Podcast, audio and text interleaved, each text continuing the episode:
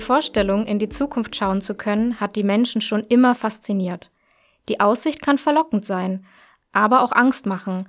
Denken wir nur mal an die Wahrsagerin, die in ihre Glaskugel schaut. Möchten wir uns wirklich die Zukunft vorhersagen lassen? Wollen wir wirklich wissen, wie unser Leben in 20 Jahren aussieht? Oder können wir das überhaupt wissen? Immerhin gibt es einen ganzen Forschungszweig, der sich mit dem Thema befasst, die Zukunftsforschung. Und darum geht es in dieser Podcast-Folge. Wie gelingt es den Wissenschaftlerinnen und Wissenschaftlern, Prognosen für die Zukunft zu erstellen? Und wie könnte unser Leben im Jahr 2040 aussehen? Das wollen wir herausfinden und wir legen gleich los und werfen einen Blick zurück in die Vergangenheit. Zeitreise ins Jahr 1999.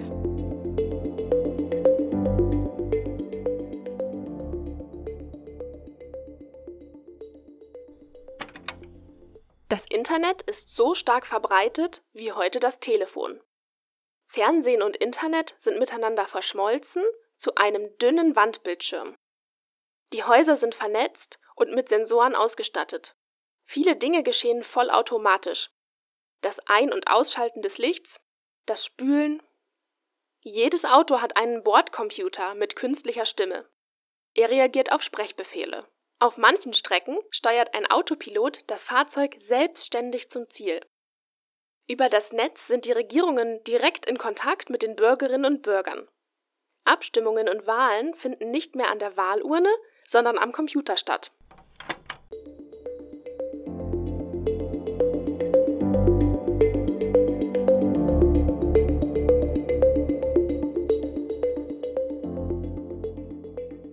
Was ihr da gerade gehört habt, ist tatsächlich keine Beschreibung der Gegenwart, sondern es sind Auszüge aus Texten, die Zukunftsforscherinnen und Forscher im Jahr 1999 verfasst haben. Und die Forscherinnen und Forscher haben sich damals die Frage gestellt, wie leben wir im Jahr 2020? Tja, ich weiß nicht, wie es euch geht, aber als ich diesen Text zum ersten Mal gelesen habe, dachte ich, wow, Vieles von dem, was die Wissenschaftlerinnen und Wissenschaftler für 2020 vorhergesagt haben, ist ja tatsächlich eingetreten. Das Internet ist aus unserem Leben nicht mehr wegzudenken. Es gibt Smart Homes und selbstfahrende Autos, auch wenn die noch nicht voll ausgereift sind. Ja, das ist schon äh, faszinierend, aber wir können auch erkennen, dass nicht alle Prognosen eingetreten sind. Bei Wahlen werfen wir immer noch unseren Zettel in die Urne oder machen Briefwahl. Das dürfte vor allem mit der Angst vor Wahlbetrug zu tun haben. In der Schweiz zum Beispiel wird schon munter über E-Voting diskutiert. Allerdings warnen Expertinnen und Experten für IT und Datenschutz vor den Gefahren. Es könnte etwa Hackerangriffe geben oder auf den Rechnern der Wählerinnen und Wähler könnten Viren eingeschleust werden, die das Stimmergebnis ändern. Und es gibt keine Wahlbeobachterinnen und Wahlbeobachter, die bezeugen könnten, dass auch wirklich alles mit rechten Dingen zugeht. Mit den digitalen Abstimmungen ist es also nicht so einfach. Stimmt.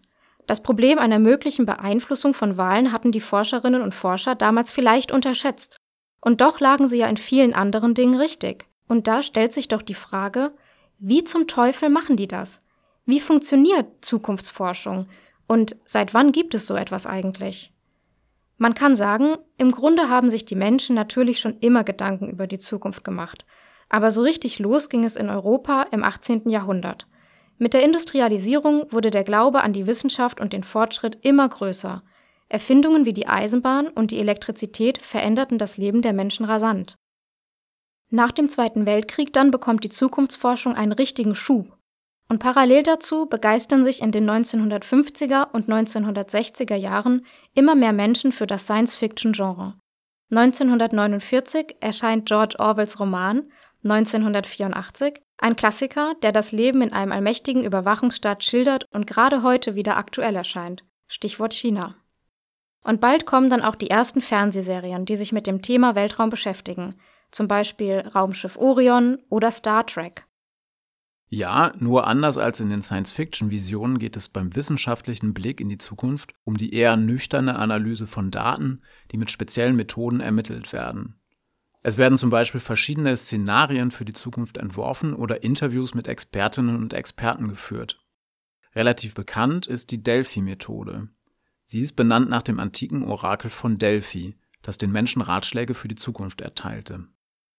Bei dieser Methode werden möglichst viele Expertinnen und Experten aus einer Branche befragt und wenn dann mehrere Experten die gleiche oder eine ähnliche Prognose treffen, dann sagen sich die Forscherinnen und Forscher, Mensch, da könnte doch was dran sein. Oder man schaut sich bestimmte Trends und Entwicklungen an, die sich heute schon abzeichnen, bei denen die Technik aber noch nicht richtig ausgereift ist, wie bei selbstfahrenden Autos etwa oder Virtual Reality.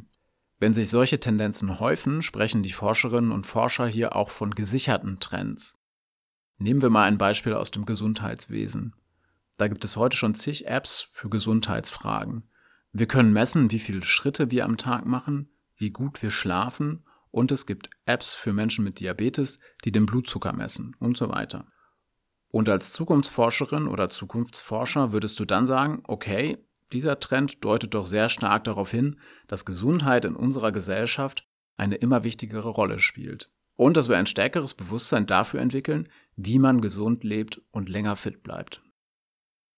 Um herauszufinden, welche Trends sich in Zukunft noch verstärken, werten die Wissenschaftlerinnen und Wissenschaftler systematisch Berichte und Texte aus. Das können Zeitungsartikel sein, Berichte in speziellen Fachzeitschriften oder Blogs. So hoffen die Forscherinnen und Forscher an aussagekräftige Daten zu kommen.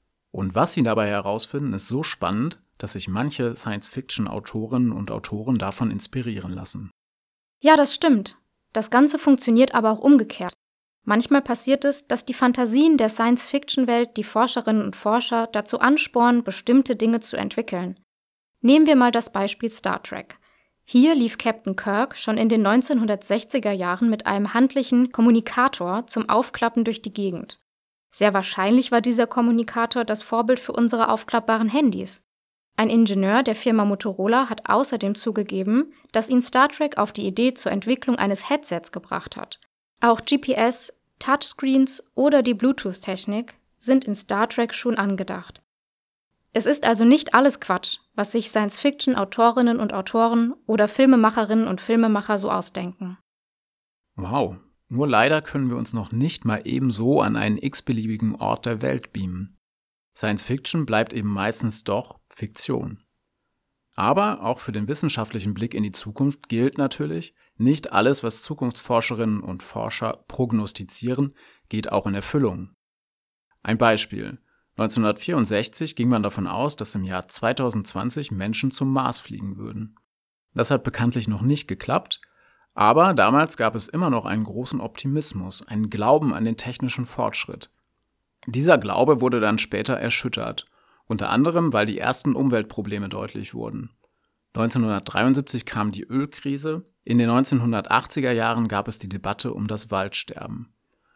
Und damit kamen erste Zweifel daran auf, dass es immer nur steil bergauf gehen würde.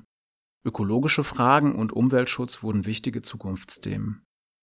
Die aktuelle Generation der Zukunftsforscherinnen und Forscher ist daher etwas vorsichtiger. Da ist dann eher die Rede von Zukünften im Plural.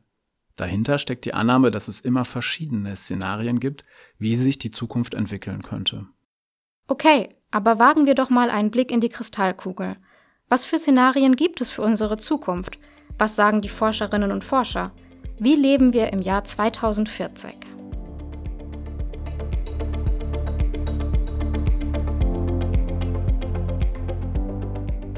Tja, bei dieser Frage wird ganz schnell deutlich, dass die Wissenschaft nicht immer alle Variablen im Blick hat.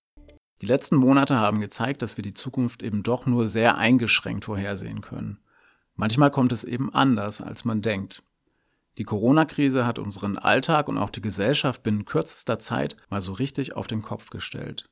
Und jetzt gibt es zwar Wissenschaftlerinnen und Wissenschaftler, die schon seit Jahren vor einer weltweiten Pandemie gewarnt haben, nur waren das eben keine Zukunftsforscherinnen und Zukunftsforscher, sondern eher Naturwissenschaftlerinnen und Naturwissenschaftler.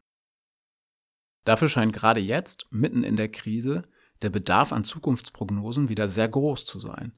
Kein Wunder, viele Menschen sind verunsichert und fragen sich, wie es weitergeht. Deshalb beschäftigt sich auch die Zukunftsforschung aktuell vor allem mit Fragen wie, wie sieht unser Leben nach der Pandemie aus? Wird irgendwann alles wieder wie vorher? Wie müssen wir uns auf weitere Seuchen vorbereiten? Aber jetzt stellen wir uns trotzdem einfach mal vor, wir schreiben das Jahr 2040. Wie geht es dem Menschen und der Natur? Wie wohnen wir? Wie gehen wir im Alltag miteinander um? Wie sieht unser Arbeitsleben aus und was stellen wir in unserer Freizeit an? Tja, da gibt es natürlich verschiedene Szenarien. Wenn man es ein bisschen zugespitzt betrachtet, könnte man ein Best- und ein Worst-Case-Szenario aufmachen. Welches möchtest du zuerst hören? Hören wir uns die schlechten Nachrichten oder besser Prognosen zuerst an. Gut, du hast es so gewollt. Hier kommt also das Worst-Case-Szenario. Wir erleben das Ende der Globalisierung. Die Länder schotten sich voneinander ab. Anstatt einander zu helfen, kämpft jede Nation um das eigene Überleben. Grenzen werden dicht gemacht, die Märkte schotten sich voneinander ab. Es gibt Zoll- und Handelskriege, wie aktuell etwa zwischen China und den USA. Das öffentliche und kulturelle Leben verlagert sich dauerhaft in den digitalen, virtuellen Raum. Gesundheit wird zur Staatsangelegenheit. Kontakte und Bewegungen der Bürgerinnen und Bürger werden überwacht, schließlich geht es um das Wohl und die Gesundheit der Allgemeinheit. Der Datenschutz wird abgeschafft. Das Ende der Globalisierung führt auch dazu, dass sich das Leben von den großen Städten wieder zurück aufs Land verlagert. Wer es sich leisten kann, zieht also aufs Land und versorgt sich im Idealfall selbst. Hm, das ist wirklich ein Szenario, das nicht gerade positiv stimmt. Aber es muss ja nicht so kommen. Jetzt möchte ich aber das Best-Case-Szenario hören. Die Corona-Krise führt zu einer Stärkung der Systeme. Nicht die Schließung von Grenzen bremst die Auswirkung des Virus, sondern internationale Zusammenarbeit, unter anderem durch Lieferung von medizinischer Ausrüstung. Die Weltgemeinschaft lernt, dass Protektionismus, also Abschottung, nur dazu führt, dass Medikamente und Schutzkleidung überall knapp werden. Auch bei der Entwicklung eines wirksamen Corona-Impfstoffes sind die Länder darauf angewiesen, sich gegenseitig zu helfen. Und sie haben damit Erfolg. Kooperation statt Abschottung lautet also die Devise. Und die Wirtschaft? Auch sie muss auf die Krise reagieren. Die Marktwirtschaft wird neu erfunden. Sie wird zu einer sozial-ökologischen Marktwirtschaft, die mehr Wert auf Nachhaltigkeit und Umweltschutz legt. Staaten kooperieren stärker bei den Themen Gesundheit und Umweltschutz. Ja, und auch mit der Digitalisierung geht es voran. Das Homeoffice und auch die Telemedizin setzen sich durch. Ärztinnen und Ärzte bieten Videosprechstunden an. Und auch in der Schule wird immer mehr digital gelernt. Das hört sich doch schon gleich besser an. In jedem Fall scheint klar, wie das Jahr 2040 wirklich aussieht, können wir nicht sicher wissen. Aber die Zukunftsforschung kann uns dabei helfen, einen bestimmten Weg einzuschlagen. Und dann kommt am Ende vielleicht doch alles anders. Aber darüber könnten wir nun auch stundenlang diskutieren. Genau, denn die Zukunftsforscherinnen und Forscher haben eben auch keine Glaskugel, in die sie schauen können. Die Zukunftsforschung versucht, ausgehend von gegenwärtigen Entwicklungen und Trends, mögliche Zukünfte zu beschreiben. Verlässliche Aussagen darüber, wie unser Leben in 2040 aussehen wird, können die Wissenschaftlerinnen und Wissenschaftler nicht treffen. Trotzdem liegen sie erstaunlich oft richtig. Wir haben ja anhand der Prognosen aus dem Jahr 1999 gesehen, dass einiges davon heute Wirklichkeit geworden ist. Und was die Szenarien angeht, von denen wir gehört haben, Vielleicht können wir ja auch durch unser eigenes Mitwirken einen kleinen Teil dazu beitragen, dass das Worst-Case-Szenario nicht zur Realität wird. Das war's für diese Folge. Schön, dass ihr zugehört habt und bis zum nächsten Mal.